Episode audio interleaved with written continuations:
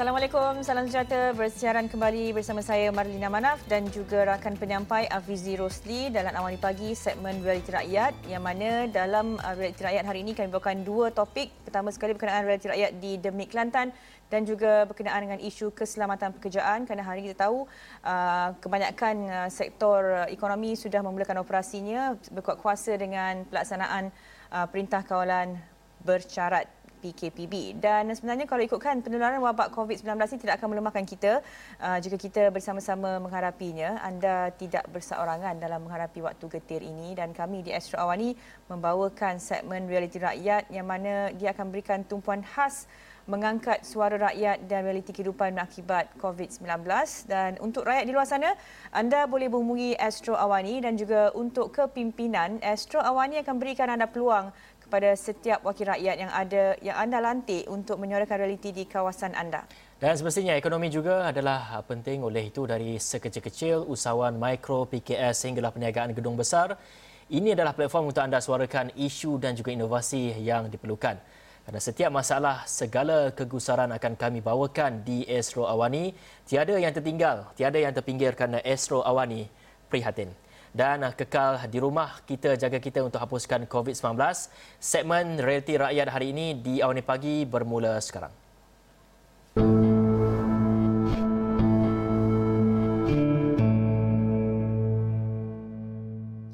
Baik, untuk Realiti Rakyat kali ini kita membawakan uh, ahli Dewan Undangan Negeri daripada Demit iaitu Datuk Mumtaz Nawi uh, Adun Demit yang juga merupakan Exco Pembangunan Wanita Keluarga dan Kebajikan Kelantan uh, serta juga merupakan Ketua Penerangan Dewan Muslimat PAS Kelantan. Assalamualaikum, salam sejahtera, selamat pagi Datuk.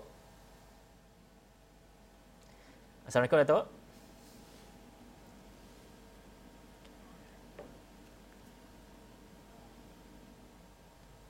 Datuk boleh dengar kami Datuk? Baik, uh, kalau kita lihat uh, Demit ni merupakan uh, satu uh, DUN ataupun Dewan Undangan Negeri uh, di Kubang Kerian, Kota Baru Kelantan dan Mar kalau kita dapat saksikan sebelum mm. ini mm. dalam uh, realiti rakyat ni mm. banyak perkembangan ataupun isu-isu mm. uh, setempat mm. di DUN, di peringkat DUN, di peringkat Parlimen dan juga di peringkat negeri kita bawakan mm. dan antara isu-isu yang kita bawakan dalam melihat kepada isu PKS sendiri mm. yang semestinya banyak terjejas dan juga uh, dalam realiti rakyat kita uh, dalam realiti rakyat juga kita uh, menampilkan uh, ahli Dewan Undangan Negeri dan juga ahli Parlimen untuk menyatakan apakah inisiatif-inisiatif yang dilakukan mereka untuk menghulurkan bantuan dan juga bagaimana di peringkat negeri dan sebagainya hmm. uh, untuk memastikan uh, rakyat dalam keadaan sejahtera uh, tiadanya terputus sebakalan di peringkat isi rumah dan hmm. sebagainya. Mar. Baik, sebenarnya dengan pelaksanaan perintah kawalan hmm. pergerakan ini uh, banyak uh, penduduk ataupun rakyat terkesan hmm. uh, sudah pasti ketika kita berada di bulan Ramadan ini uh, tumpuan utama adalah peniaga-peniaga hmm. yang tidak dapat uh, memasarkan produk kerana adanya larangan untuk mengadakan uh, bazar Ramadan seperti mana dikeluarkan hmm. oleh uh, beberapa negeri dan di peringkat persekutuan sini sudah pun uh, ada larangan mengadakan bazar Ramadan hmm. dan kalau semalam kita tinjau uh, keadaan realiti rakyat di Terengganu yang mana hmm. kerajaan negeri telah memperuntukkan uh, 4 juta ringgit untuk membantu peniaga-peniaga ini dan juga mewujudkan platform ataupun ataupun aplikasi khas untuk mereka memasarkan produk. Dan uh, kalau ikutkan uh, kami dah tanyakan semalam wakil rakyat di kawasan terlibat hmm. hampir 8000 peniaga dah dapat manfaat daripada aplikasi Ganu Shop yang dibangunkan hmm. oleh Yayasan Pembangunan Usahawan di Terengganu hmm. tetapi realitinya itu di Terengganu dan kita nak hmm. tahu apakah realitinya di negeri-negeri lain hmm. hari ini kita akan bersama dengan Adun Demik dan kita masih lagi menanti isyarat untuk bercakap dengan beliau hmm. uh, dan uh, hari ini kita juga nak tanya tentang uh, tentang keadaan uh, di penduduk di uh, Don Demik ni sejauh mana mereka uh, adaptasi dengan norma baru hmm penjarakan sosial, amalan kesihatan yang ketat, mencuci tangan dan sebagainya. Dan juga bagaimana um, PKS di kawasan itu mm-hmm. aktifkan semula ekonomi Betul. mereka selepas uh, ekonomi pegun dah hampir 50 hari pelaksanaan mm-hmm. PKP. Dan kita masih lagi menanti isyarat. Kalau sudah bersedia boleh uh, maklumkan? Ya, nampaknya okay. kita telah pun bersedia. Uh, Datuk, sekali lagi saya ingin memperkenalkan Datuk Mumtaz uh, Nawi merupakan Adun Demit dan juga Esko Pembangunan Wanita, Keluarga dan Kebajikan Kelantan. Assalamualaikum, selamat pagi Datuk. Waalaikumsalam. Baik Datuk, kita akan pergi ke peringkat di uh, Don uh, Demit terlebih dahulu sebelum kita beralih ke peringkat negeri. Uh, Datuk merupakan Adon di Demit dan bagaimana kita nak melihat situasi di kawasan Demit dan juga uh, bagaimana agaknya uh, dari segi peratusan mereka yang terjejas dan apa agaknya inisiatif dijalankan di pihak uh, Datuk sendiri. Uh, pertama-tama terima kasih banyak-banyaklah kerana suci untuk bersama kami di Kelantan sama-sama mendengar masalah yang terjadi oleh rakyat. Hmm. Okey, uh, secara umumnya uh, Demit ini merupakan kawasan yang uh, bandar dan juga kawasan semi bandar. Ada dua lokasi uh, hmm. yang kawasan Pangkerian betul dengan kawasan-kawasan di sebelah uh, Binjai. Jadi kita ada sekolah dalam 13 musim dan bila berlaku COVID-19 ini uh, boleh dikatakan semua kawasan itu terjejaslah tetapi tidak ada terkesan teruk kerana masih lagi kita boleh uh, berkomunikasi serta tak ada apa-apa perhubungan lah. Jadi Alhamdulillah untuk uh, ketika berlaku COVID ini kita membuat beberapa gerak kerja bagi memperkemaskan bantuan kepada rakyat yang meliputi uh, pelbagai bentuk daripada peringkat negeri ataupun peringkat parlimen dan peringkat negeri dan hampir ke semua gerak kerja kita ini dibantu oleh uh, penghulu-penghulu ataupun ketua kampung dan uh, mereka turun sendiri ke uh, peringkat bawah dan bertemu dengan semua rakyat. Jadi Alhamdulillah saya telah berhubung dengan penghulu dan juga berhubung dengan rakyat saya. Mm-hmm. Dan uh, bantuan kita ini dalam berbagai bentuk. Ada dalam bentuk uh, apa tu bantuan makanan atas uh, ada juga dalam bentuk uh, makanan basah, uh, makanan kering, uh, bantuan keuangan dan juga uh, menyelesaikan aduan-aduan semasa. Mm-hmm. Jadi uh, pack makanan yang kita bekalkan itu ada juga berbagai uh, bentuk uh, sesuai dengan keperluan rakyat dan ada uh, juga kita mendapat uh, bantuan daripada pihak NGO dan juga pihak agensi serta gerak kerja yang dibuat oleh komite sendiri termasuklah pihak masjid dan sebagainya. Jadi setakat ini Alhamdulillah uh, ikut kita punya data uh, hampir 3,000 uh, buah rumah telah pun kita berikan bantuan uh, ketika berlaku bencana COVID-19 ini. Mm-hmm. Uh, Datuk, kalau kita tengok, ini soalan yang selalu ditanya, uh, bagaimanakah penduduk-penduduk di Demit ini uh, adaptasi dengan norma baru yang seperti yang uh, kita jalani ketika ini bahawa mereka kena amalkan penjarakan sosial. Sejauh mana mereka, uh, pematuhan mereka terhadap uh, adaptasi norma baru ketika uh, pandemik COVID-19 ini, Datuk? Ya, Alhamdulillah uh, di kebanyakan mukim tu mereka boleh terima lah, mereka boleh adapt. Cuma pada peringkat awal tu ada dalam 7-8 kes yang membabitkan pelanggaran PKP kerana mungkin pada waktu alam terkadang rumah mereka dekat dengan rumah bapa kan keluar hmm. untuk makan malam bukan beringat ayah tu ada rutin kes yang hmm. kena. Tapi secara keseluruhannya Alhamdulillah mendapat sambutan dan juga respon yang baik daripada seluruh rakyat. Mereka menjaga dan uh, untuk maklumannya uh, terdapat seorang rakyat daripada Tundemuk yang terlibat dengan COVID dan Alhamdulillah telah pun selesai dan telah pun sembuh. Alhamdulillah.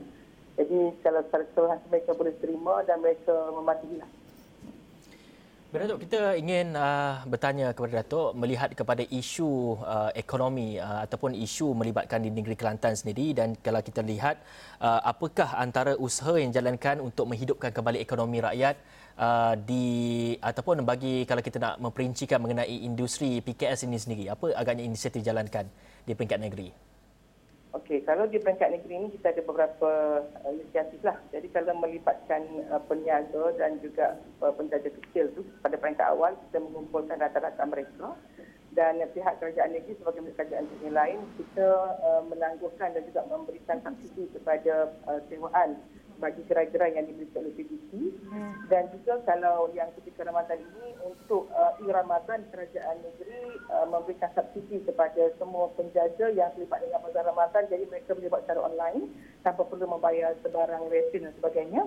Dan untuk kalau yang melibatkan uh, pertanian pihak kerajaan negeri telah mengeluarkan uh, dua dua inisiatif ya Uh, satu pada pada awal uh, berlaku PKP itu kita agihkan uh, biji benih kepada hampir 200 penduduk di dalam Dun Demit supaya mereka boleh uh, siap sedia untuk memberi apa menanam tanaman uh, yang yang, yang boleh hidup dengan cepat untuk kegunaan ketika PKP dan yang kedua pelancaran uh, betul geran untuk pertanian sejahtera yang melibatkan penternak dan juga uh, bahagian apa, uh, penanam sayur dan juga penanam uh, buah-buahan yang diberikan oleh kerajaan negeri secara yang lain kalau usahawan usaha biasa itu kita menggalakkan mereka untuk terlibat dengan uh, bisnes online supaya uh, tak terjejaslah kehidupan mereka sekalipun menghadapi COVID-19 ini.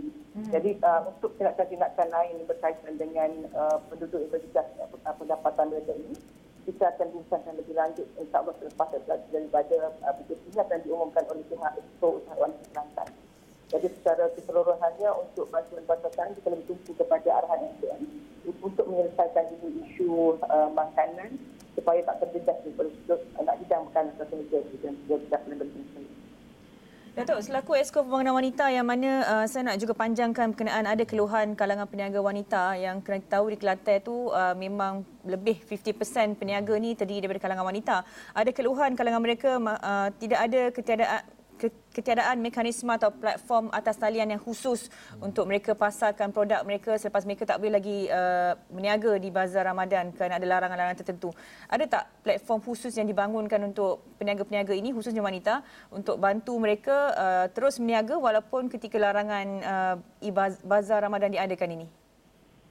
Uh, kalau untuk khusus usahawan wanita ni sebenarnya berada di bawah eksko usahawan tapi secara keseluruhannya kita tak ada fokus kepada wanita atau lelaki. Mm-hmm. Semua yang terkait dengan COVID ini kita uh, usahakan untuk mereka terlibat dengan online yang saya sebutkan tadi bagaimana e-Ramadan dan sebagainya supaya mereka dapat uh, berhubung dan kita lihat sini kalau aktiviti rakyat seharian ni uh, yang hantar makanan melalui online ni yang jual makanan ni uh, kalau aktif. Jadi kalau nak baku untuk wanita tu maknanya akan terhad kepada wanita sahaja tapi dalam katanya kita pun kepada kedua-dua. Jadi secara yang sekarang ini yang uh, melibatkan wanita, kita kalau sebetulnya lah kalau misalnya yang uh, peniaga uh, ataupun tukang jahit, uh, di situ kita buat uh, express online supaya mereka boleh berhubung. Mm-hmm. Tetapi kalau tak sebut uh, secara khusus untuk usahawan bagi betul-betul Ramadan wanita tidak ada. Dan Datuk, kalau kita lihat uh, sejak beberapa hari yang lalu uh, zon ataupun uh, Kelantan ini telah pun dikategorikan sebagai zon hijau hmm. Iaitu tiada lagi kes aktif. Dan bagaimana di peringkat kerajaan negeri untuk memastikan uh, Kelantan terus kekal menjadi zon hijau ni? Apa agaknya inisiatif dijalankan terutamanya dari segi untuk memastikan penduduk ataupun masyarakat memahami uh, bagaimana agaknya mereka perlu lakukan dari segi penjagaan sosial dan sebagainya. Uh, untuk kita pastikan insya-Allah mereka ini boleh kekal dalam keadaan mematuhi PKP ataupun kekal dalam zona hijau ini. Uh, yang pertama sekali pihak kerajaan negeri kita akan buat keputusan sama ada kita akan uh, buat keputusan baru ataupun buat peraturan baru yang lebih detail khas untuk Kelantan. Uh, kita akan meeting uh, untuk MTN dan juga meeting untuk SCO hari Rabu. Jadi kita akan detailkan di situ secara umumnya sekarang ini kempen demi kempen tetap diteruskan oleh uh, adun-adun dan juga pemimpin tempatan supaya uh, tidak ada pihak yang merasa selesa dengan keadaan disebut zon hijau. Kerana uh, virus yang kita hadapi ini bukan virus yang dapat kita lihat dengan mata kepala sendiri dan dia boleh merebak dan semua orang boleh jadi mangsa. Hmm. Jadi setakat ini kalau lihat secara keseluruhan tu mereka masih lagi memahami uh, hakikat uh, zon hijau ini bukan lagi bebas Cuma uh, kadang-kadang mungkin kerana dah lama sangat kita dalam PKP ini mungkin agak tolong sikit. Tiga hari ini kita nampak uh, ramai sikit yang uh, dah rasa nak rasa nak keluar. Dan apa yang kita nak sebut sekarang ini kalau boleh sekalkan untuk pakai juga face mask, pakai juga hand sanitizer kerana kita tak mahulah berlaku peningkatan kes walaupun satu kes di mana-mana zon di Kelantan ini. Jadi kalau tindakan-tindakan lain itu kesedaran yang dibuat itu kita nampak di uh, di jabat mereka masih lagi patuh dan juga di supermarket besar. Satu mereka, mereka masih lagi ada had-had yang mereka kekalkan cuma mungkin di kedai-kedai yang uh, kita tak dapat tengok lagi oh, kawalan tu itu mungkin mereka ada sikit pelanggaran. Tapi insyaAllah lah saya rasa kalau kerajaan Kelantan kita ambil keputusan yang lebih uh, kita tidak sama dengan pihak dibikin dan sebagainya kita mengharapkan supaya mereka boleh patuhlah ini supaya kita tetap dalam keadaan berhijau. Okey baik, terima kasih Datuk Muntaz Nawi, Adun Demik dan juga Exco Pembangunan Wanita Keluarga dan Kebajikan uh, Kelantan dan juga Ketua Penerangan Dewan Muslimat PAS Kelantan bersama kami uh, menceritakan realiti rakyat di Demik sendiri dan uh, Kelantan adalah antara negeri yang tidak ataupun masih buat, belum buat keputusan yang mereka menangguhkan dulu pelaksanaan Perintah Kawalan Pergerakan Bersyarat PKPB dan kita akan berhenti lihat seketika. Kembali selepas ini kita akan bawakan uh, tetamu dari Persatuan Keselamatan Persatuan. dan Kesihatan Pekerjaan Malaysia MSOSH yang kita tahu hari ini merupakan PKPB, aktiviti ekonomi dibuka dan kita nak tanya bagaimana agaknya kawalan keselamatan ataupun dari segi uh, apa yang perlu diperhatikan ya, okay, di, baik, kembali di, di pejabat dan sebagainya.